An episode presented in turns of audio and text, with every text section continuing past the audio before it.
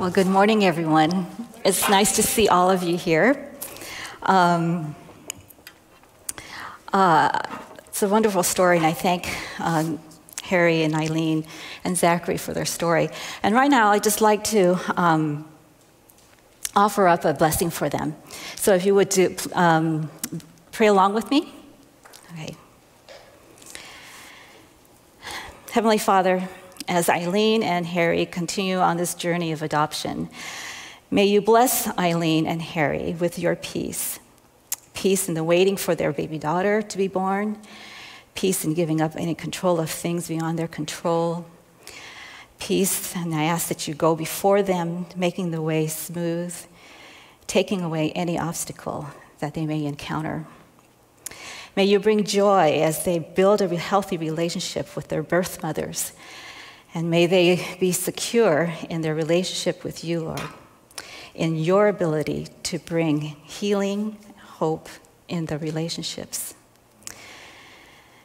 May Eileen and Harry experience your unconditional love so that they can give that unconditional love to Zachary and their new daughter.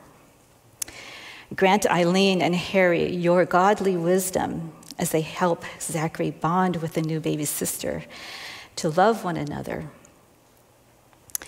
We also ask that you give Eileen and Harry the right words to say when Zachary and the little sister asks those important questions about their, their adoption. And may you continue to bless this family with what they need in your perfect time. Amen. So, good morning again. It's also wonderful to see all of you, and for those of you online, uh, welcome to our worship service, the second week of Advent. Now, online, we have Pastor Ryan who would like to chat with you. So, please, if he asks a question, please answer. and make the comments friendly, keep them friendly. Okay, he would love to chat with you. So he is our online pastor for this week. Thank you. Now, this is our second week of Advent, as we said, and this year, oh, you know, Pastor January did a, such a great job in leading us before, just before, uh, and really, that's my sermon, so I don't need to continue. but uh, I know I can't get out of this. So, But I'll just add a few more things. How's that? So this week, um, this Advent theme is, is, birth pangs, the labor of hope. And in Pastor Jason's devotion last week, week, he introduced to us the Advent theme that with disappointment of um, and loss that we experienced last year, and even maybe some of us lost, had some ex- loss and disappointments this year, we enter this year's Advent season with with um, hopefully a courageous hope. A hope that life that might bring life back to normal in the next year. So I ask you this question what does that courageous hope look like? What does courageous hope mean? And what does pregnant hope look like?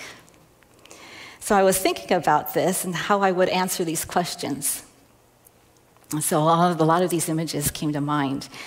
And certainly, um, after hearing Eileen and Harry's story, a journey of infertility and uh, adoption, their story is a journey of courageous hope, isn't it? Another would be um, maybe someone anticipating a new season of life, like retirement, or a new business venture, uh, the possibilities of a new job position, maybe relationships, a grief, a loss, an educational hope, or an anticipation of something. These are some of the things that Pastor January had asked us to think about and name.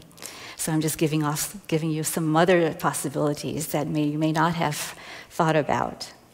And all of these take courage courageous courage to continue to have the hope in these ventures. Now, as I was listening to uh, Eileen and Harry's story, I was struck by how long they had to wait for, to start a family.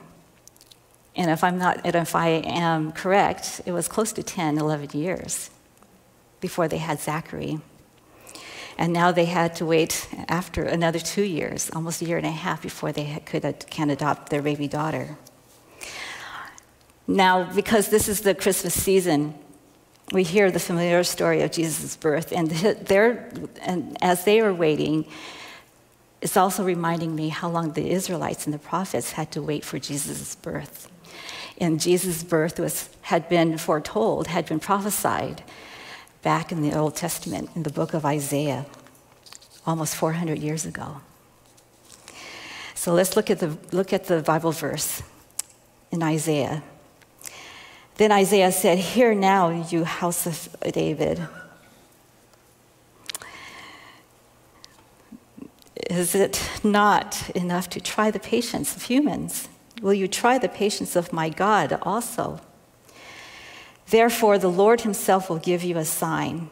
The virgin will conceive and give birth to a son, and will call him Emmanuel. So, you know, the birth, the birth of Jesus had always been foretold and had been wait and had been prophesied all those years. So can you imagine what it was like for all these generations of all these people who had all these prophets who had to wait all these years to see this Messiah and for this for prophecy to come to pass. Now, the book of Matthew records this genealogy of Jesus and the generations so, beginning with Abraham. So, the genealogy included uh, Jacob, Isaac, uh, Boaz, uh, and his wife Ruth. Yay, we had women in the genealogy. King David, King Solomon, and finally, Joseph and Mary. Now, in Matthew, as I said, it records the genealogy, and I'm not going to go through all of the names, but we'll just start off with the first verse. And it says that this is the genealogy of Jesus, the Messiah, the son of David, the son of Abraham. Abraham was the father of Isaac, and then right after that, it goes through all of the generations. And in the last verse, in verse 17, it says, Thus there were 14 generations in all from Abraham to David and then another 14 from David to the exile to Babylon, and then a 14 from the exile to the Messiah. So just as Eileen and Harry had to wait so long to have start their family, the Israelites and the prophets had to wait to see the Messiah being born. So when the angel visited Mary and tells her that she had been chosen to carry this special baby, this baby whose birth had been foretold so many generations ago, she has become the f- part of the fulfillment, fulfillment of this prophecy. So let's read Luke's account of the angel's visit with Mary. And for this passage, I would like for you to sit back, close your eyes, and listen to the words. Now, it's not often, because this is so familiar, sometimes we kind of gloss over it or miss, over, miss some of the words. So close your eyes, and, and, and just listen to the words and listen to the story. Put yourself in the imagination of the, seeing this conversation between the angel and Mary. In the sixth month of Elizabeth's pregnancy, God sent the angel Gabriel to Nazareth, a town in Galilee, to a virgin pledged to be married to a man named Joseph, a descendant of David. The virgin's name was Mary. And the angel went to her and said, Greetings, you who are highly favored. The Lord is with you. Mary was greatly troubled at his words and wondered what kind of greeting this might be. But the angel said to her, Do not be afraid. You have found favor with God. You will conceive and give birth to a son and you are to call him Jesus. He will be great and will be called the Son of the Most High. The Lord God will give him the throne of his father David, and he will reign over Jacob's descendants forever. His kingdom will never end. How will this be? Mary asked the angel, since I'm a virgin.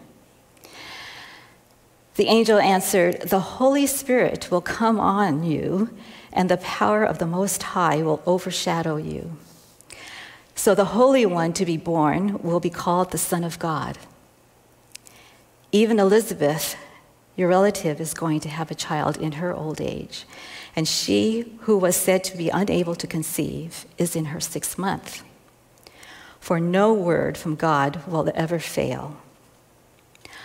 I am the Lord's servant, Mary answered. May your word to me be fulfilled. Then the angel left her. Isn't that a wonderful passage?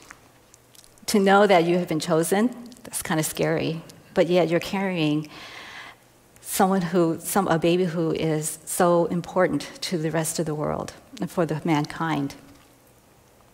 So now Mary has to wait for another nine months, wait for the day for when the time is time for Jesus' birth.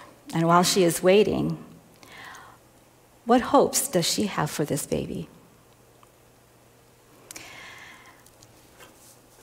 Can you imagine in each generation the prophets to look to the, looked for the Messiah and wondered if, if in their generation, in their lifetime, would they see this Messiah whose birth had been foretold. I always wonder so, what kept their hope up during this time of waiting for the Messiah? Now, we've, Pastor January asked us to name that hope. I've given you a few ideas of what those hopes could be, what, those, what could be planted in your, what God has pla- placed in your heart. So, what hopes, what keeps your hope up during those time of expectant waiting? And preparation for the vision or desire that God has placed in your heart. What pregnant hope did God place in your heart?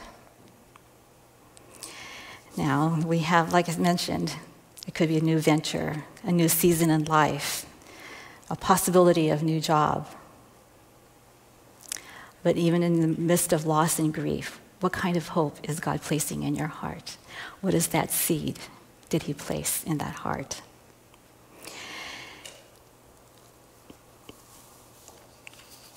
So, in the midst of the waiting, there always, always hope. Hope that the business will be successful, hope in the possibilities of a new job or opportunities for a new job. There's hope that in the season of life could mean, oh, lots of different things, right? It could, be, it could mean becoming parents. And I mentioned before retirement for a lot of us, or maybe you are in retirement already. But what does that look like, too? What pulls you along in that hope? So, as I was preparing for this sharing, I thought, hmm, and I was thinking about that question what keeps one's hope up during this time of waiting? And I was, in a funny, um, I was washing my hair. Usually, uh, or sometimes, you know, the Spirit moves as I'm washing my hair, and all of a sudden, these three words that came to mind you know, faith, hope, and love. So as I was pondering this, I said, hmm, of course, these three words are very familiar, and it comes from a familiar passage, 1 Corinthians 13, which is the love chapter. And, for, and it says, These three remain faith, hope, and love. So, what is the connection of these three? So, I was still pondering it. And then um, at, the church the, at the church in the park last week, I happened to mention this connection between faith and hope to my friend Wendy Toda. Wendy, who is an artist with a contemplative spirit and expresses those thoughts in art. And after some thinking, she sent me this graphic. When there is a hope, a hope that God places in our hearts, it is faith that keeps that hope alive, right? A faith to persevere, to believe that what we hope and waited for will be fulfilled. then, But when that faith falters, it is that hope, that vision, that seed that is planted that keeps us in that faith. So faith, hope and faith are circular. So when one part fails, when we falter, when, one, uh, when we feel one part falter, the other picks up. They are both independent and interdependent of each other. But it is that love that binds the two together. Much as Eileen and Harry mentioned at, towards the end of their sharing, they said at times for, they, they were losing hope, but yet it was their faith that kept them strong, that kept them with that hope. And the faith that made them stronger. And because of that faith that made them stronger, the hope became, um, they were able to keep that hope and to see that hope through. Now, this Advent season, is a time that we're going to, for this week, we're talking about finding courageous hope. So I would like to leave you with these questions for you. What are you starting to hope for in the coming year? What do you dare to hope for? And what hope is God placing in your heart?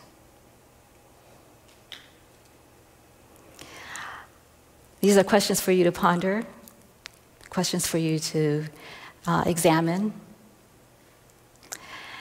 Much like a New Year's resolution, but this is a little bit deeper. What are some of the hopes that you have for the next year? And whatever that hope is placed on your heart, know that God is with you, Emmanuel.